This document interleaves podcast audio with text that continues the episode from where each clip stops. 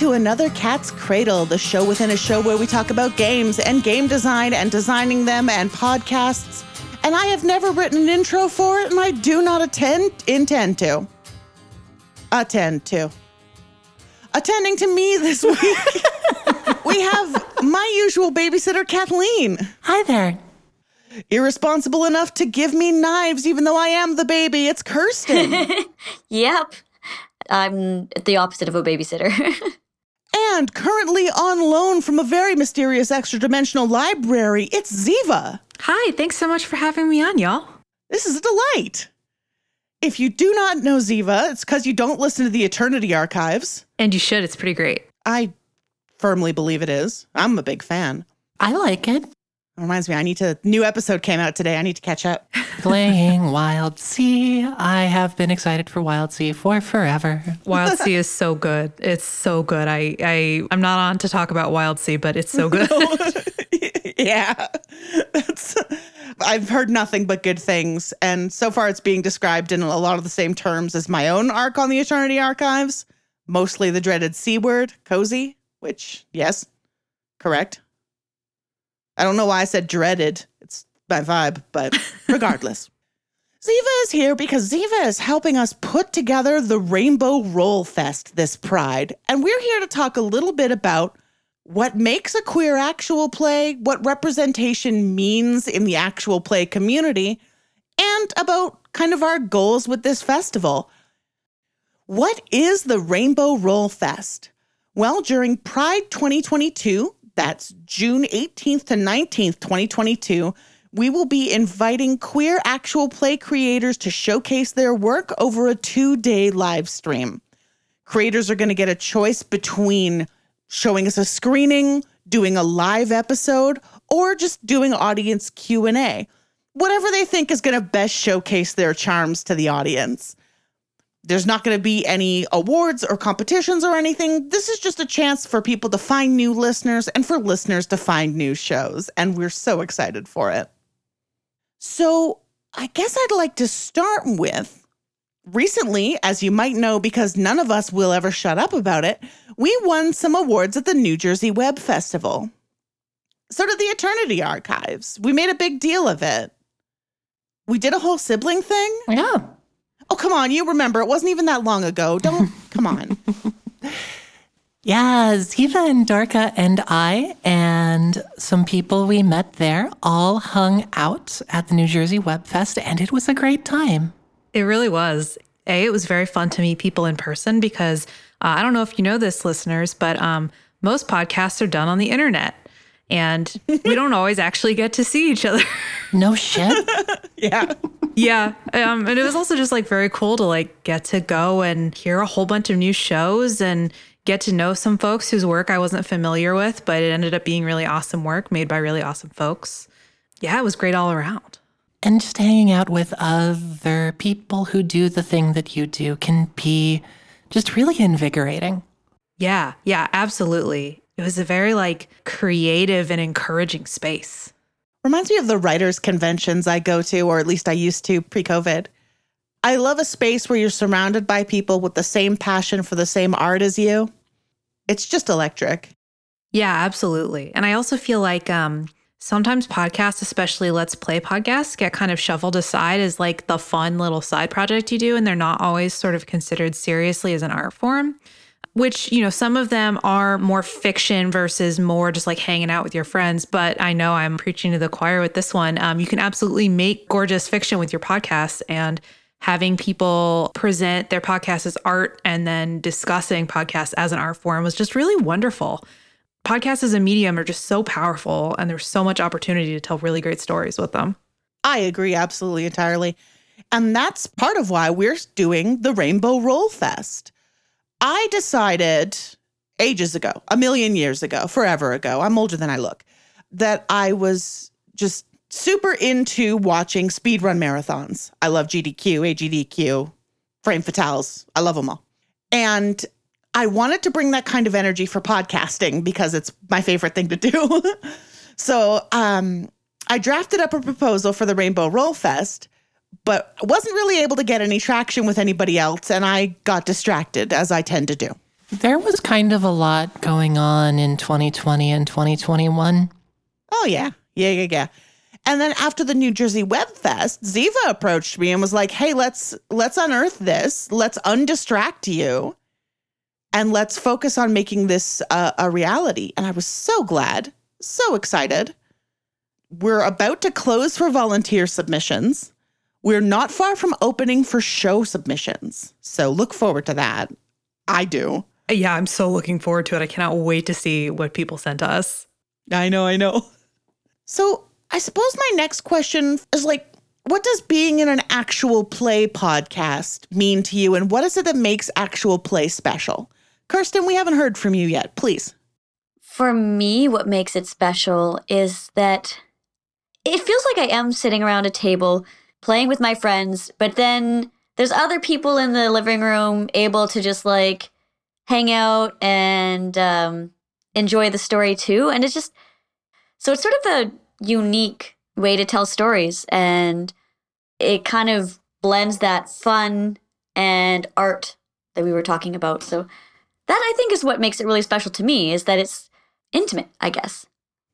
So it's good that you brought up podcasting as art because, in pursuit of your art, you recently did something very exciting. Kirsten, please tell everyone. Oh, um, yes, I I did go to study acting, including some voice acting, uh, which I found very helpful because there's a lot of things that I didn't realize like were just so integral to the foundation that I had no clue was out there. And then just even just simple things to kind of help realize, oh, you know, just like basic story structure, basic character connection.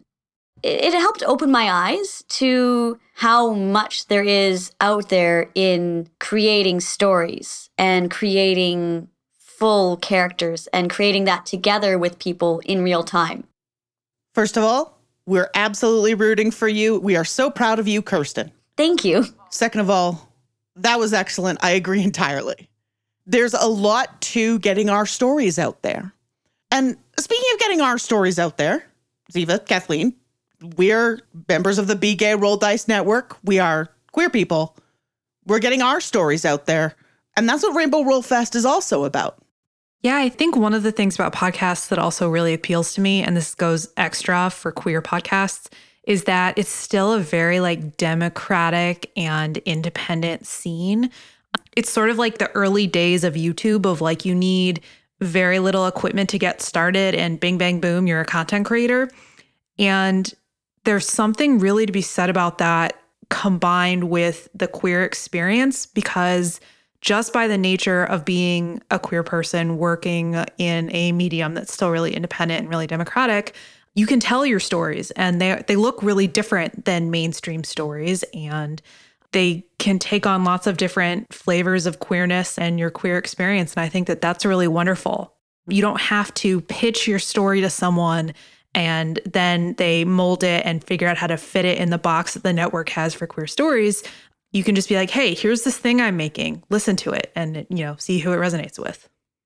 Mm-hmm. Well, and one of the things that we found at the New Jersey Web Fest is that while we're talking about queer AP here specifically, even the shows that we encountered, some of the people that we met that aren't like specifically being like, hey, we're an LGBT cast, like, are pretty gay.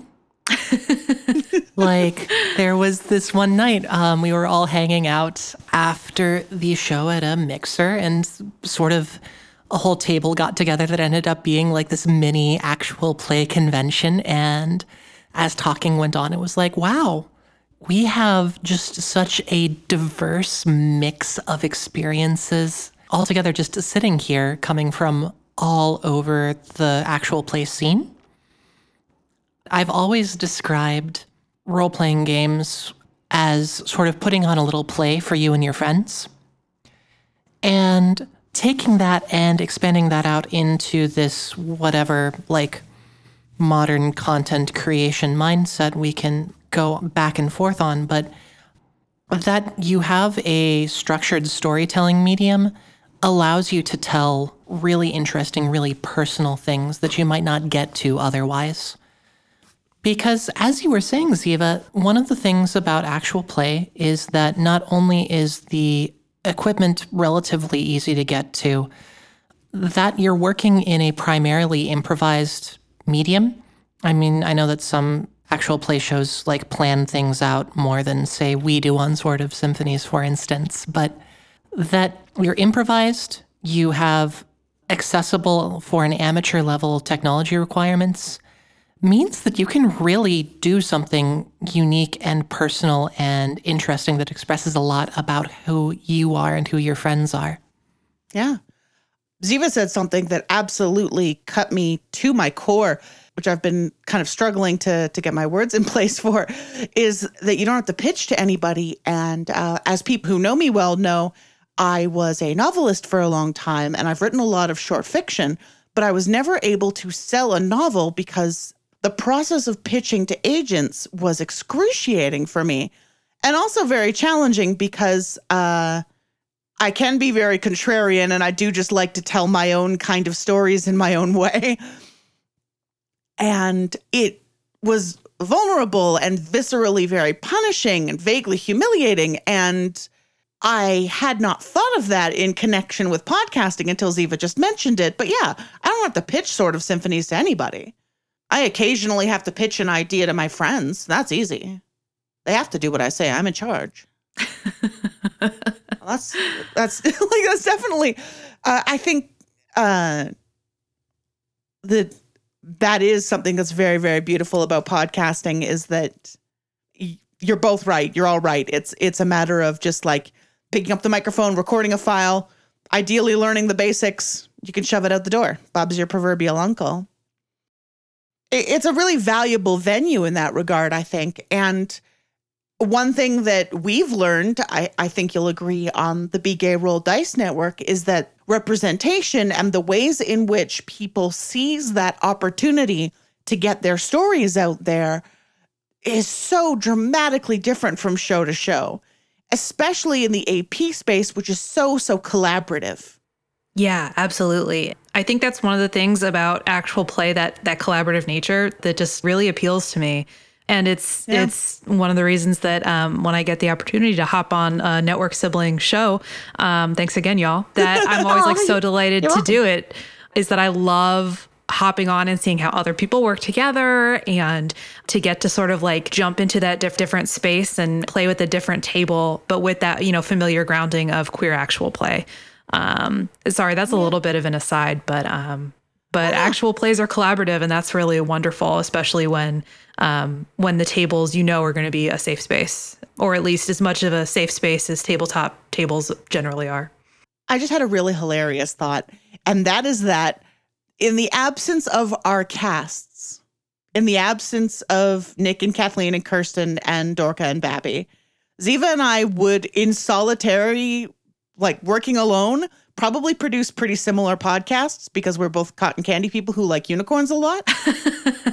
yeah. I think it's just a gorgeous testament to how a podcast is a reflection of the dynamic of the people creating it as much as it is of any one person, how different Sword of Symphonies in the Eternity archives are. Indeed. Yeah, that's true. Yeah, we are very different shows. I'm always up to unicorn post in the T Discord, no matter what anyone else says. It's like 50 50 uh, unicorns and Garfields in there. yeah, but the Garfields are posted at you, not yeah, for you. Yeah. No, no, it's more, much more aggressive. It's, you have to keep the Linda game like fresh and dynamic and sort of surprised. You know, you gotta, you gotta keep that energy. you can't let Linda lose her edge. Nope. Nope. Gotta gotta keep her on her feet with new horrible Garfields.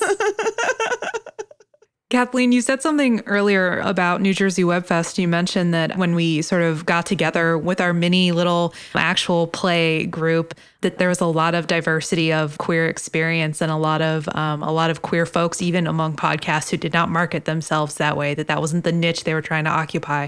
And I think that's another thing that I think is really um, meaningful to me about the queer actual play scene, which is that Holy hell, y'all. The tabletop scene has become so queer over time. And especially in the last like five to 10 years, queer tabletop creators have exploded like all over. Like whether you're a, a podcaster or a reviewer or an artist or a game designer or a writer, or whatever you do, there's a good chunk that a lot of your colleagues are queer. And so it's one of the reasons that I feel like queer actual play is great is that we get the opportunity to contribute to this very queer community and sometimes highlight games by queer creators. At least, um, I mean, obviously on Sword of Symphonies, um, that's what your podcast is built around. Y'all are doing that. And on the Eternity Archives, it's always a delight when we get to showcase uh, games by independent queer creators. Like it's not for everybody, as the intros make abundantly clear, but I really enjoyed the Dungeon Bitches arc for that. I thought it was really gorgeous and moving that an independent queer creator said, The Eternity Archive will get me. and actually approached you guys. I I think that's amazingly, amazingly beautiful. Yeah, I um I was I was very honored and touched. Um and it was a really different arc for us because normally we keep it pretty light and fluffy. Um and that one was like a different side of queer storytelling, but I felt it was a really great opportunity and I really enjoyed doing it. I mean, it was Bappy's pain train, and the two of you were just kind of riding. they, they just seem to have such fun with dark stories. okay, so now let's see. The reason we're holding the Rainbow Roll Fest is all of the things we've just said about representation, about what AP podcasting means to us, about what fun it is to meet other people who engage in the same art as you, and what fun it is to kind of mutually hype up an art form that you're passionate about. I mentioned this earlier, but I'm going to be mentioning it probably a couple more times. We're opening for submissions midway through February on the 15th. We're closing March 31st. This is 2022. If you're listening to this past March 31st, 2022, oh, geez, I'm sorry. Ooh, rough one. Ooh. But you should come and attend the festival and listen yes. to all the wonderful shows and then apply next year. Uh, yeah, I was gonna, I was going to be like, there's also yeah, 2023. If yeah, and if you're really far in the future, maybe there are vods. Maybe I'm not VODs. really sure how Twitch works. yeah, we'll figure it out. Hopefully this isn't just an event for the Be Gay Roll Dice Network. This is an event for basically anyone we can find who's interested in telling those personal stories. Actually, here's a okay. Let's open some cans and see what worms we find. What do you suppose makes a story queer, or what do you suppose makes queer stories uh, unique and important? I have to like I have to like meditate on this one a little bit. Have I found worms in the can? Are there worms inside this can I've opened? So I tend to personally, um, and and jump in, y'all. I don't mean to uh, to monopolize here. You're our guest. Talk all you like. So I personally tend to feel like what makes stories queer can be answered in a couple of different ways. Like you have um, like maybe like what makes stories like marketably queer, like what would get it filed under the like queer fiction part at the library. But I think sort of at the end of the day that what makes stories queer is stories by queer people that resonate with them and with other queer people. And that's sort of how I tend to feel like there are definitely stories that resonate with me that are not, well, this is a perfect example. Um, Wheel of Time is not written by a queer person, and it's not necessarily inherently queer. There's definitely some things about the way the queer relationships are presented that are very icky, but there's parts of that story that really resonate with me anyway. And that's not, sorry, that's actually a bad example and does not necessarily relate directly to what I say, what I said. I don't think it's a bad example at all because I think that for a very long time, there wasn't really such a thing as queer media. Like there, there was. I mean, Oscar Wilde has been around since Oscar Wilde was around. But for the most part, mainstream media is not demonstrably queer, containing queer characters and unproblematic treatment of queer people in relationships. But queer people have always existed which means the media that resonates with us is not always going to be the kind of media that we would produce or the kind of media that reflects our experiences. When I was a child, my go to stories were ancient stories because those are really sexless and I'm asexual.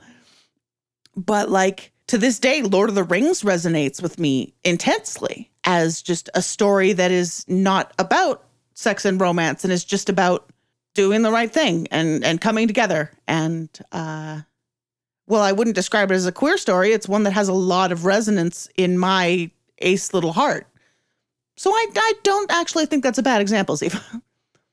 I lost my train of thought there a little bit, but um, but yeah, I think I think that's that you said it much more eloquently than me. but yes, I think um, that there are definitely stories that resonate with us that aren't queer stories, but also that the amount of stories that are told by queer people now for an audience of queer people has massively expanded. I would absolutely agree with that. And the modern landscape is really interesting because we have space for sort of big pulpy pop novels like Gideon the Ninth and that whole novel series. But the thing to me that is a throughput from 19th century and 20th century queer literature through today that I think is something that appeals to me personally is a lot of it is very interested in just taking deep, deep looks at a person and how they live their life and really getting to embody a character. And I think that that's something that actual play can do pretty well. I think that's something that podcasts can do pretty well. As a performer, you are responsible for a character and you really get to engage with their psychology and bring to life what makes them tick. And a lot of my favorite queer media has that as a big driving aesthetic element in it. Sometimes for big, big questions about one's place in society, especially a lot of the like early 20th century stuff. But even some of the like silly, pulpy lesbian vampire novels I read in high school have that element of like, well, who the heck am I? And how does that fit in with the world around me? And like I said, actual play is a really good fit for that kind of story. A lot of fantasy stories fit into that sort of hero's journey paradigm, that sort of like uh, shonen shojo anime place where you have often young characters or characters who are developing something about themselves.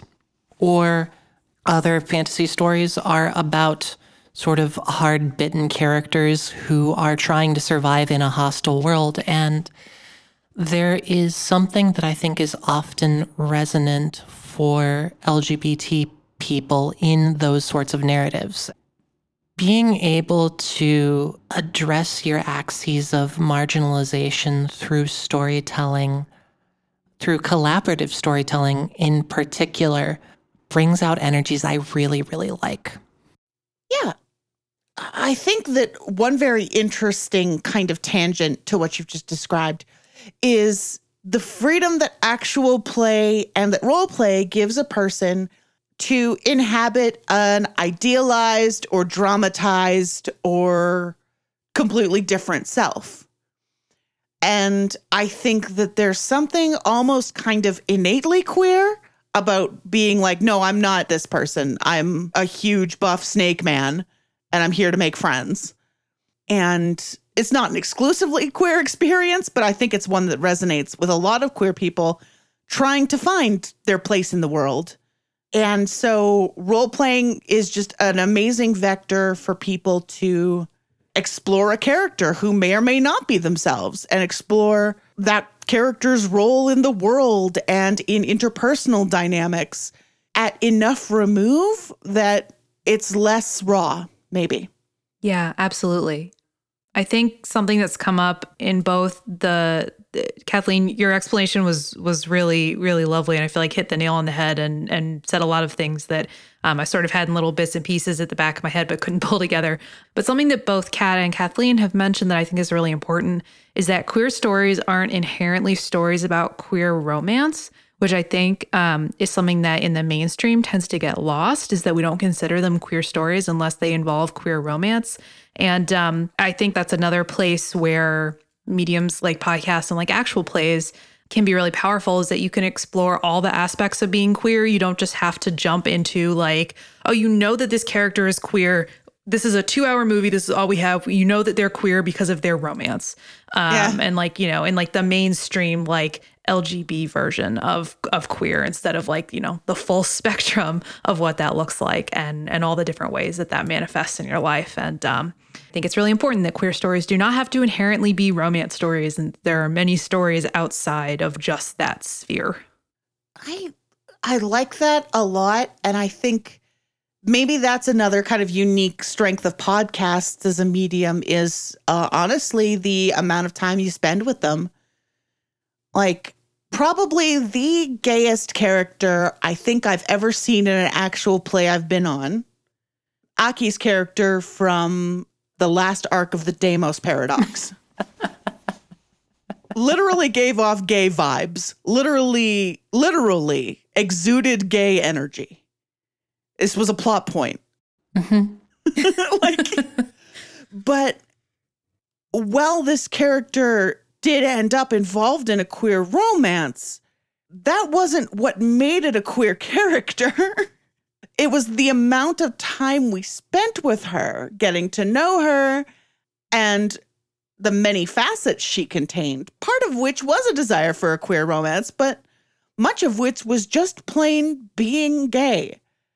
And I think that in a more truncated medium, that wouldn't have been possible. And this magnificent character, Salfrin, would have been kind of a, an afterthought or even a parody. But we got to spend enough time with her that she was just a hyper gay from future space and a very beautiful one at that. I want to be a hyper gay from future space. it sounds fun. uh, so that's why we're excited for the Rainbow Roll Fest is we're going to get to see some hypergays from future space that we've never encountered before. We're going to see some like hypergays from past fantasy that we've never seen before. hypergays from all eras, really. from all eras, from all walks of life. And, and end up big web stream. Another you know, and they don't all have to be hyper gays. Because now that I think about it, like, we have some gays on Sort of Symphonies. This is unsurprising. what? There's gays on this podcast? There's gays on this podcast. But for the most part, actually, until the session we recorded like two weeks ago, there's been only the vaguest hintings of queer romance. Mm-hmm we did get to we did get to play a first date listener. And if you're listening to this before you listen to it it's a good date. It's nice. And we have another character who is bisexual and who uh mostly just what loves milfs? The the cool thing is i didn't know penelope was bisexual off the top.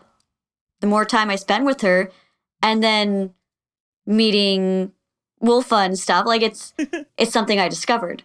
Like you know what I mean? Yeah. It wasn't just like a, a a list I put down. It's like wait, oh shit. Penelope does in fact have a huge crush on this pirate lady. Yeah. Yeah. yeah. And that's she also has a huge crush on this extremely obnoxious artist boy. And yeah. that's Penelope contains multitudes. Mm-hmm and that's i think that's the other thing that i like. It's just uh, because of the length of an ap podcast if sort of symphonies were being made into like a movie or even a novel you'd pretty much just have one romantic interest and you'd just go and you'd chase that down and you'd tell your love story and you'd be out. But because we've seen penelope over the course of two seasons penelope can have crushes. Yeah. We've got time for crushes. Yeah. Mhm. And Penelope is, you know, still learning about the world and all the people she's meeting because she's 19. We're going to figure out when when her birthday is. I, I didn't actually, but listener, if you're listening later, she may have turned 20 already.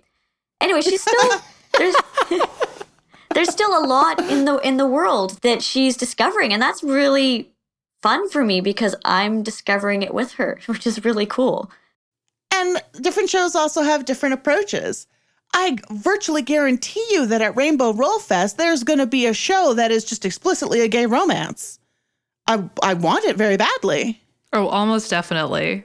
Yeah, I'm I'm incredibly excited to see the full breadth of what queer AP looks like outside of our little space we've made at Be Gay Roll Dice, which already has a really good breadth of queer actual play shows. And I'm really excited to see what it looks like in the big wider world, like what sort of stories people are telling and how their queerness influences that story those stories and who are they telling those stories to and how are they telling those stories even though queer actual play sounds like a really small niche, there's still so much room for variety and for beautiful and fascinating storytelling in that space. I would like to close everyone off with a question. I think we're going to answer a question and then we're going to bid goodnight to our beloved listener. And my question is What's on your wish list for Rainbow Roll Fest? What are you hoping to see? I'm going to start because I have the same wish list item I have always. Whether I am editing an anthology, The Dame Was Trouble, it's an excellent anthology whether I am hosting a game jam or whether I'm helping to organize a podcast festival. I want cyberpunk and I want the good shit. None of this laser katanas working for the corpo shit. I mean actual cyberpunk. Like what it's like to be a dirtbag in the future because the world is garbage. I I love good cyberpunk and I have nothing but disdain for the cheap imitation stuff. so if somebody brings me a good, super gay cyberpunk podcast, I will be over the moon. I'm always a fan of really cool atmospheric psychological horror. That's my jam. That's always super fun. There's some really cool experiences that can happen through that. So, yeah, I think that'd be something really, really neat to discover. I think I would really like stories about gay witches. Mm. And this is not a huge surprise for those of you who have ever seen me on Twitter yelling about gay witches, but I love gay witches. And so I would really like a podcast, not that has a gay witch, but a podcast that has a bunch of gay witches that are hanging out and going on adventures together. That's my wish. And I'm going to give the kind of squishy answer and say that I'm really hoping to see some good conversations, to see people in the chat being there for other shows, or just maybe getting to see some new things that I haven't seen before, and maybe finding something that I'm just excited to listen to that I wasn't expecting. Aw. Hmm. That's a great answer. That's an extremely diplomatic answer.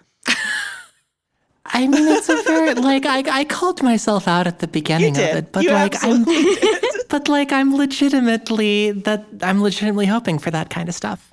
Yeah, because I think having conversations about what representation means to us and about uh, what it means to be uh, putting out media as queer people and to be putting out queer media as queer people is a conversation that shouldn't just be limited to this episode of this podcast, but that we should be having together as a community. And I hope Rainbow Roll Fest is going to facilitate that.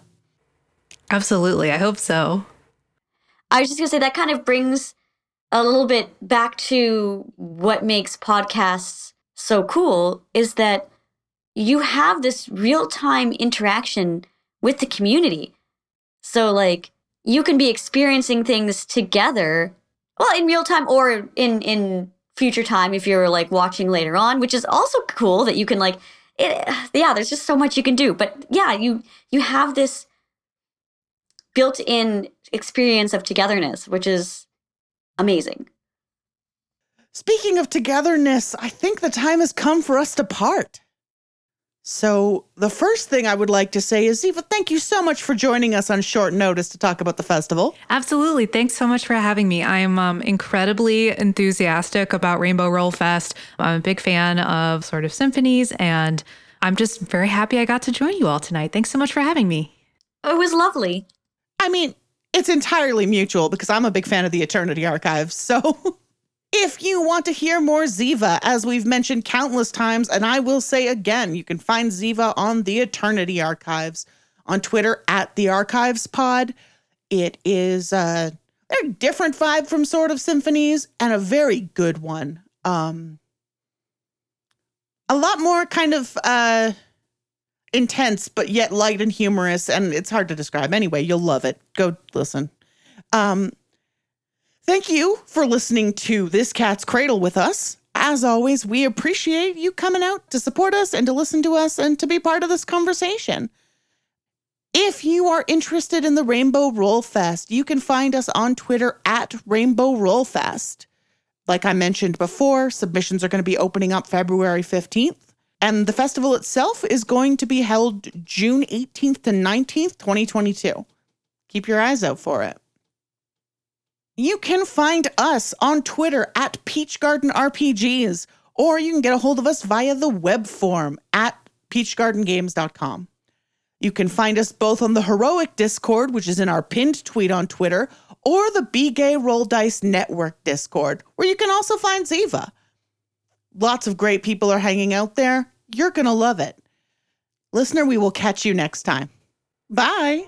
Bye. Bye. Bye. Thank you for joining us. Bye bye.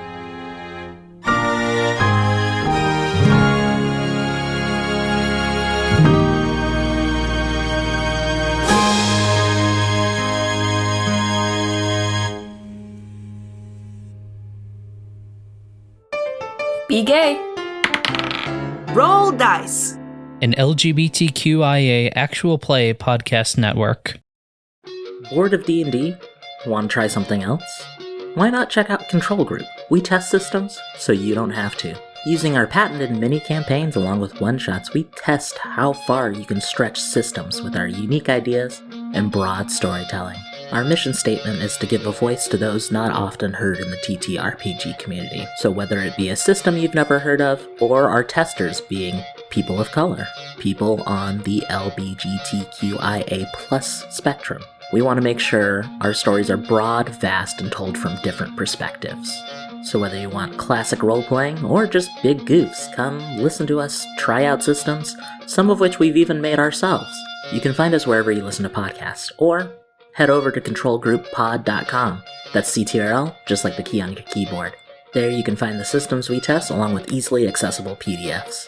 So check us out if you're into Monster of the Week, Passion de los Passiones, A Song of Fire and Ice, Lasers and Feelings, Gunsight, Void Worlds, Wizards and Wands, Stranded, Interstitial, The Last Shonen, and so much more!